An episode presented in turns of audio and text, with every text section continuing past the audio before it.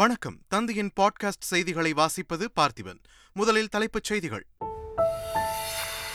தமிழகத்தின் பல்வேறு மாவட்டங்களில் தொடர்ந்து கனமழை நீடிப்பு.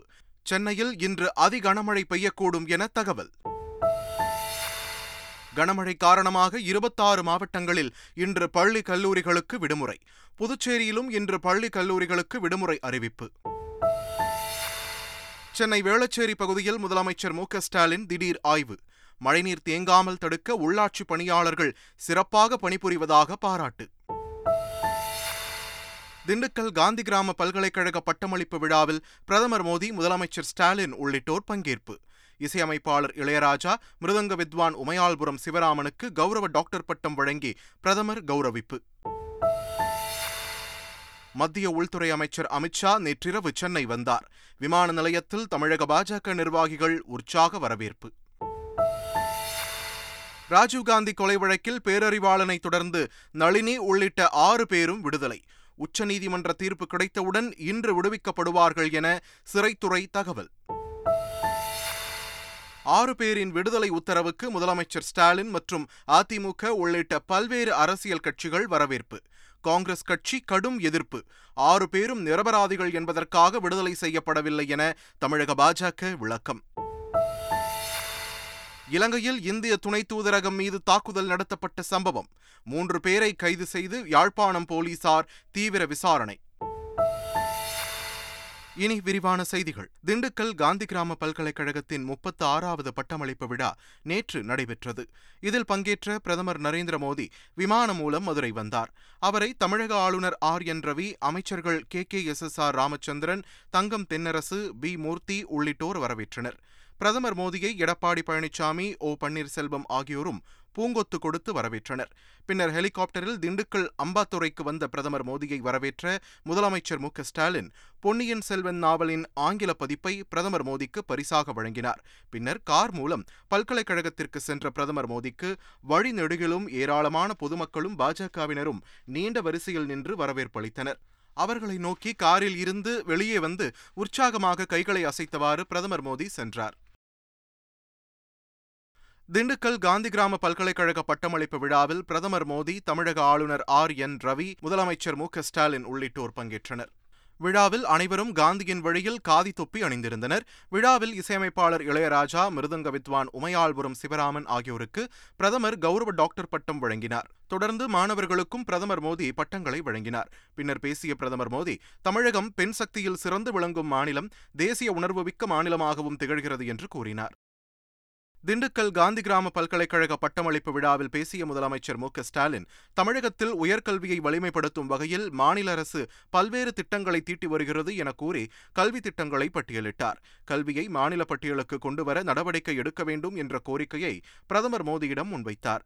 காந்திய நெறிமுறைகளை கடைபிடிப்பவர்களாக, பரப்புரை செய்பவர்களாக, நடந்து காட்டுபவர்களாக இளைய சமுதாய மாணவர்கள் இயங்க வேண்டும் என்றும் முதலமைச்சர் மு. க. ஸ்டாலின் வலியுறுத்தினார். பட்டமளிப்பு விழாவில் பங்கேற்ற பிரதமர் மோடி சாலை மார்க்கமாக மதுரை விமான நிலையம் சென்றார். அவரை எடப்பாடி பழனிசாமியும் ஓ. பன்னீர்செல்வமும் சந்தித்து பேசி வழி அனுப்பி வைத்தனர். தமிழக மக்களின் உற்சாக வரவேற்பால் தாம் அகமகிழ்ந்ததாக பிரதமர் மோடி ட்விட்டரில் தமது மகிழ்ச்சியை தெரிவித்துள்ளார். மத்திய உள்துறை அமைச்சர் அமித் ஷா பல்வேறு நிகழ்ச்சிகளில் கலந்து கொள்வதற்காக நேற்றிரவு சென்னை வந்தடைந்தார். அவரை விமான நிலையத்தில் மத்திய இணையமைச்சர் எல். முருகன் மற்றும் தமிழக பாஜக நிர்வாகிகள் உற்சாக வரவேற்பளித்தனர். பின்னர் கிண்டியில் உள்ள ஆளுநர் மாளிகைக்கு சென்ற மத்திய உள்துறை அமைச்சர் அமித் ஷா அங்கு இரவு தங்கினார். சென்னை கலைவாணர் அரங்கத்தில் இன்று நடைபெறும் தனியார் நிகழ்ச்சியில் பங்கேற்கும் அமித் ஷா தியாகராய நகரில் உள்ள பாஜக அலுவலகத்திற்கு சென்று பாஜக நிர்வாகிகளுடன் ஆலோசனை நடத்த உள்ளதாக கூறப்படுகிறது. பின்னர் மாலை 3 மணி அளவில் அமித் ஷா விமானம் மூலம் சென்னை இருந்து டெல்லி புறப்பட்டு செல்கிறார். ராஜீவ்காந்தி கொலை வழக்கில் ஆயுள் தண்டனை அனுபவித்து வந்த நளினி உள்ளிட்ட 6 பேரை உச்சநீதிமன்றம் விடுதலை செய்து தீர்ப்பளித்துள்ளது. இவ்வழக்கில் பேரறிவாளன் விடுதலை செய்யப்பட்டதன் அடிப்படையில் நளினி, சாந்தன், முருகன், ராபர்ட் பயஸ், ரவிச்சந்திரன், ஜெயக்குமார் ஆகிய 6 பேரையும் உச்சநீதிமன்றம் விடுதலை செய்து உத்தரவிட்டது. இதையடுத்து கடந்த 30 ஆண்டுகளுக்கும் மேலாக சிறை தண்டனை அனுபவித்து வந்த 6 பேரும் இமெயிலில் தீர்ப்பு கிடைத்தவுடன் இன்று விடுதலை செய்யப்படுவார்கள் என்று சிறைத்துறை வட்டாரங்கள் தெரிவித்துள்ளன. மக்களாட்சி கோட்பாட்டிற்கு வரலாற்று சிறப்புமிக்க அணிந்துரையாக 6 பேர் விடுதலைக்கான தீர்ப்பு அமைந்திருக்கிறது என்று முதலமைச்சர் மு க ஸ்டாலின் தெரிவித்துள்ளார். இதுகுறித்து அவர் வெளியிட்டுள்ள அறிக்கையில் 30 ஆண்டுகளுக்கும் மேலாக சிறையில் வாடியவர்களுக்கு மனிதநேயத்தின் அடிப்படையில் கிடைத்துள்ள இந்த விடுதலை 2வது வெற்றி என்றும், ஆட்சி பொறுப்பேற்றவுடன் நடத்திய வலிமையான சட்ட போராட்டங்களுக்கு கிடைத்த வெற்றி இது என்றும் முதலமைச்சர் மு க ஸ்டாலின் தெரிவித்துள்ளார். மக்களால் தேர்ந்தெடுக்கப்பட்ட அரசின் தீர்மானங்களை, முடிவுகளை நியமன பதவிகளில் இருக்கும் ஆளுநர்கள் கிடப்பில் போடக்கூடாது என்பதற்கு உச்சநீதிமன்றத்தின் இந்த தீர்ப்பு ஆதாரமாக அமைந்துள்ளது என்றும் முதலமைச்சர் மு க ஸ்டாலின் தெரிவித்துள்ளார். 6 பேர் விடுதலைக்கான தீர்ப்பை பாமக நிறுவனர் ராமதாஸ், மதிமுக பொதுச் செயலாளர் வைகோ, விடுதலை சிறுத்தைகள் கட்சித் தலைவர் தொல் திருமாவளவன், மார்க்சிஸ்ட் கம்யூனிஸ்ட் கட்சியின் மாநில செயலாளர் பாலகிருஷ்ணன், இந்திய கம்யூனிஸ்ட் கட்சியின் மாநில செயலாளர் முத்தரசன் உள்ளிட்ட தலைவர்கள் வரவேற்று கருத்துக்களை தெரிவித்துள்ளனர். முன்னாள் பிரதமர் ராஜீவ்காந்தி கொலை வழக்கில் 6 பேர் விடுதலை செய்யப்பட்டது அதிமுக நடத்திய தொடர் சட்ட நடவடிக்கைக்கு கிடைத்த வெற்றி என்று முன்னாள் அமைச்சர் ஜெயக்குமார் தெரிவித்துள்ளார். ராஜீவ்காந்தி கொலை வழக்கில் சிறையில் இருந்தவர்கள் நிரபராதி என்பதற்காக விடுதலை செய்யப்படவில்லை என்று தமிழக பாஜக தலைவர் அண்ணாமலை தெரிவித்துள்ளார். இது தொடர்பாக அவர் வெளியிட்டுள்ள அறிக்கையில், குற்றவாளி பேரறிவாளன் விடுதலையை காரணமாக காட்டி மற்ற 6 குற்றவாளிகள் விடுதலை செய்யப்பட்டுள்ளதாக தெரிவித்துள்ளார்.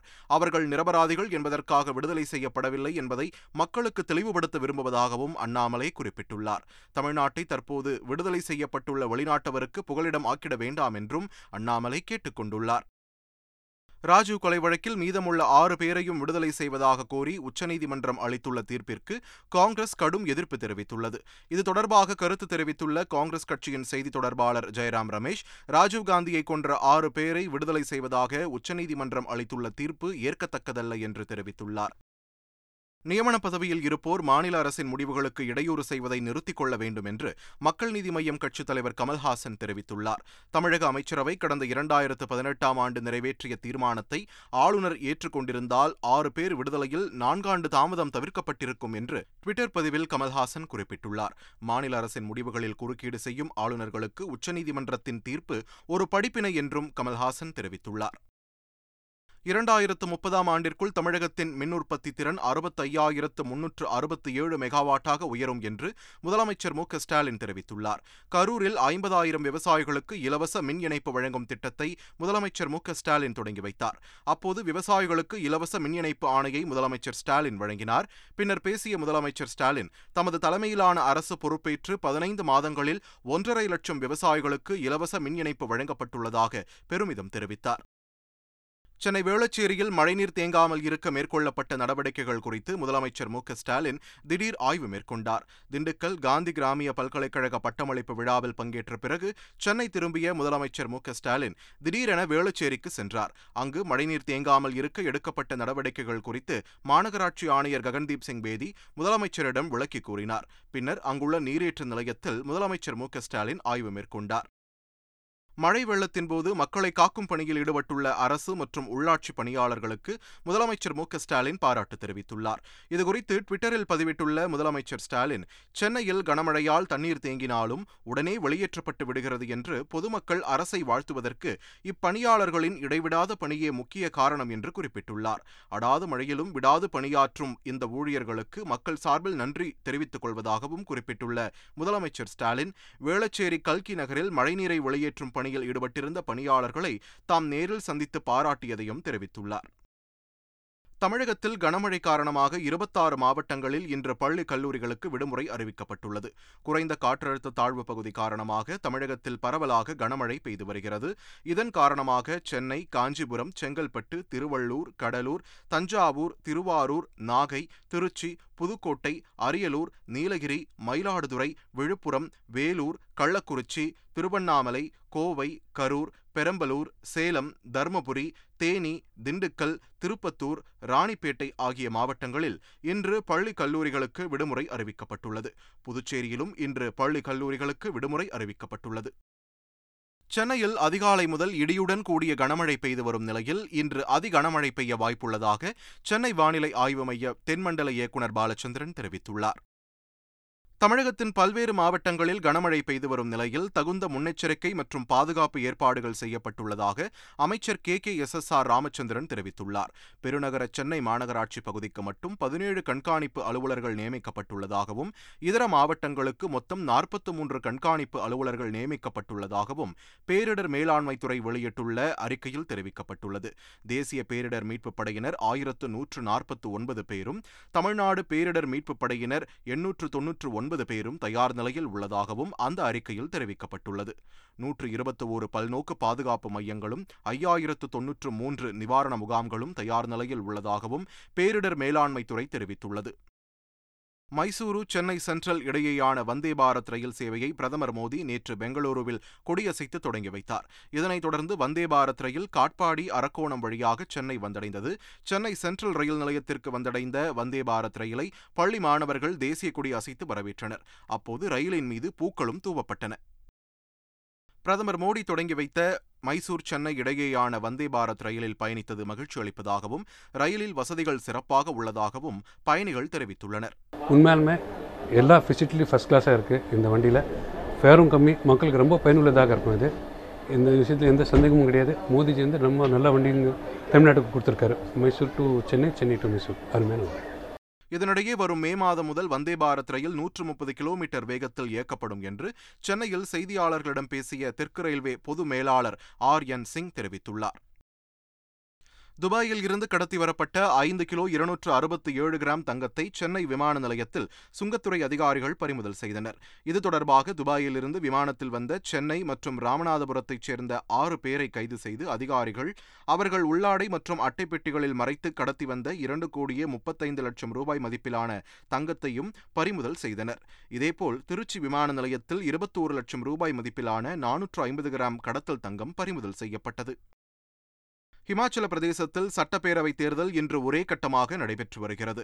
68 தொகுதிகளை கொண்ட ஹிமாச்சல பிரதேசத்தில் மொத்தம் 412 வேட்பாளர்கள் சட்டப்பேரவைத் தேர்தலில் போட்டியிடுகின்றனர். ஆளும் பாஜகவும் காங்கிரஸ் கட்சியும் அனைத்து தொகுதிகளிலும் போட்டியிடுகின்றன. ஆம் ஆத்மி கட்சி 67 தொகுதிகளில் வேட்பாளர்களை நிறுத்தியுள்ளது. இது தவிர பிற கட்சிகளும் வேட்பாளர்களை நிறுத்தியுள்ளன. இன்று பதிவாகும் வாக்குகள் வரும் டிசம்பர் 8ஆம் தேதி எண்ணப்பட்டு முடிவுகள் அறிவிக்கப்பட உள்ளன. தேர்தலை ஒட்டி மாநிலம் முழுவதும் பலத்த பாதுகாப்பு ஏற்பாடுகள் செய்யப்பட்டுள்ளன. ஒடிசா மாநிலம் புவனேஸ்வரில் தாம் படித்த பள்ளிக்கு குடியரசுத் தலைவர் திரௌபதி முர்மு சென்றார். அங்கிருந்த ஆசிரியர்கள் மற்றும் மாணவ மாணவிகளுடன் தமது பள்ளிப்பருவ நினைவலைகளை குடியரசுத் தலைவர் திரௌபதி முர்மு பகிர்ந்து கொண்டார். 8ஆம் வகுப்பு முதல் 11ஆம் வகுப்பு வரை அந்த பள்ளியில் படித்த குடியரசுத் தலைவர் திரௌபதி முர்மு பள்ளி விடுதியில் தாம் தங்கியிருந்த அறையில் சிறிது நேரம் அமர்ந்து பழைய நினைவுகளை எண்ணி உணர்ச்சி வசப்பட்டார். பின்னர் விடுதி வளாகத்தில் மரக்கன்று ஒன்றையும் குடியரசுத் தலைவர் திரௌபதி முர்மு நட்டு வைத்தார். சபரிமலை ஐயப்பன் கோவிலில் வரும் 16ஆம் தேதி மாலை நடை திறக்கப்பட உள்ளது. மண்டல பூஜைகள் 17ஆம் தேதி துவங்க உள்ள நிலையில் அன்று முதல் 41 நாட்களுக்கு கோவில் நடை திறக்கப்பட்டிருக்கும். ஏராளமான பக்தர்கள் கோவிலுக்கு வருவார்கள் என்று எதிர்பார்க்கப்படும் நிலையில் சபரிமலை ஐயப்பன் கோவிலில் கூடுதல் பாதுகாப்பிற்கு ஏற்பாடுகள் செய்யப்பட்டுள்ளன. பம்பை முதல் சன்னிதானம் வரை பக்தர்கள் பாதுகாப்பிற்காக கமாண்டோ வீரர்கள் பணியில் அமர்த்தப்பட உள்ளனர். இதனிடையே சபரிமலை வரும் பக்தர்களுக்கு நியாயமான விலையில் உணவுகள் கிடைக்க மாவட்ட நிர்வாகம் ஏற்பாடு செய்துள்ளது. இலங்கையில் இந்திய துணை தூதரகம் மீது தாக்குதல் நடத்தப்பட்ட சம்பவம் தொடர்பாக 3 பேர் கைது செய்யப்பட்டுள்ளனர். யாழ்ப்பாணத்தில் உள்ள அந்த அலுவலகம் மீது கடந்த 9ஆம் தேதி இரவு கண்ணாடி பாட்டில்களை கொண்டு மர்ம நபர்கள் தாக்குதல் நடத்தினர். இது தொடர்பாக விசாரணை மேற்கொண்ட யாழ்ப்பாணம் போலீசார் 3 பேரை கைது செய்ததுடன் அவர்கள் பயணம் செய்த காரையும் கைப்பற்றியுள்ளனர். மீண்டும் தலைப்புச் செய்திகள். தமிழகத்தின் பல்வேறு மாவட்டங்களில் தொடர்ந்து கனமழை நீடிப்பு. சென்னையில் இன்று அதி கனமழை பெய்யக்கூடும் என தகவல். கனமழை காரணமாக 26 மாவட்டங்களில் இன்று பள்ளி கல்லூரிகளுக்கு விடுமுறை. புதுச்சேரியிலும் இன்று பள்ளி கல்லூரிகளுக்கு விடுமுறை அறிவிப்பு. சென்னை வேளச்சேரி பகுதியில் முதலமைச்சர் M. K. ஸ்டாலின் திடீர் ஆய்வு. மழைநீர் தேங்காமல் தடுக்க உள்ளாட்சி பணியாளர்கள் சிறப்பாக பணிபுரிவதாக பாராட்டு. திண்டுக்கல் காந்தி கிராம பல்கலைக்கழக பட்டமளிப்பு விழாவில் பிரதமர் மோடி, முதலமைச்சர் ஸ்டாலின் உள்ளிட்டோர் பங்கேற்பு. இசையமைப்பாளர் இளையராஜா, மிருதங்க வித்வான் உமையால்புரம் சிவராமனுக்கு கௌரவ டாக்டர் பட்டம் வழங்கி பிரதமர் கௌரவிப்பு. மத்திய உள்துறை அமைச்சர் அமித் ஷா நேற்றிரவு சென்னை வந்தார். விமான நிலையத்தில் தமிழக பாஜக நிர்வாகிகள் உற்சாக வரவேற்பு. ராஜீவ் காந்தி கொலை வழக்கில் பேரறிவாளனை தொடர்ந்து நளினி உள்ளிட்ட 6 பேரும் விடுதலை. உச்சநீதிமன்ற தீர்ப்பு கிடைத்தவுடன் இன்று விடுவிக்கப்படுவார்கள் என சிறைத்துறை தகவல். 6 பேரின் விடுதலை உத்தரவுக்கு முதலமைச்சர் ஸ்டாலின் மற்றும் அதிமுக உள்ளிட்ட பல்வேறு அரசியல் கட்சிகள் வரவேற்பு. காங்கிரஸ் கட்சி கடும் எதிர்ப்பு. 6 பேரும் நிரபராதிகள் என்பதற்காக விடுதலை செய்யப்படவில்லை என தமிழக பாஜக விளக்கம். இலங்கையில் இந்திய துணை தூதரகம் மீது தாக்குதல் நடத்தப்பட்ட சம்பவம். 3 பேரை கைது செய்து யாழ்ப்பாணம் போலீசார் தீவிர விசாரணை. இத்துடன் தந்தியின் பாட்காஸ்ட் செய்திகள் நிறைவு பெறுகின்றன.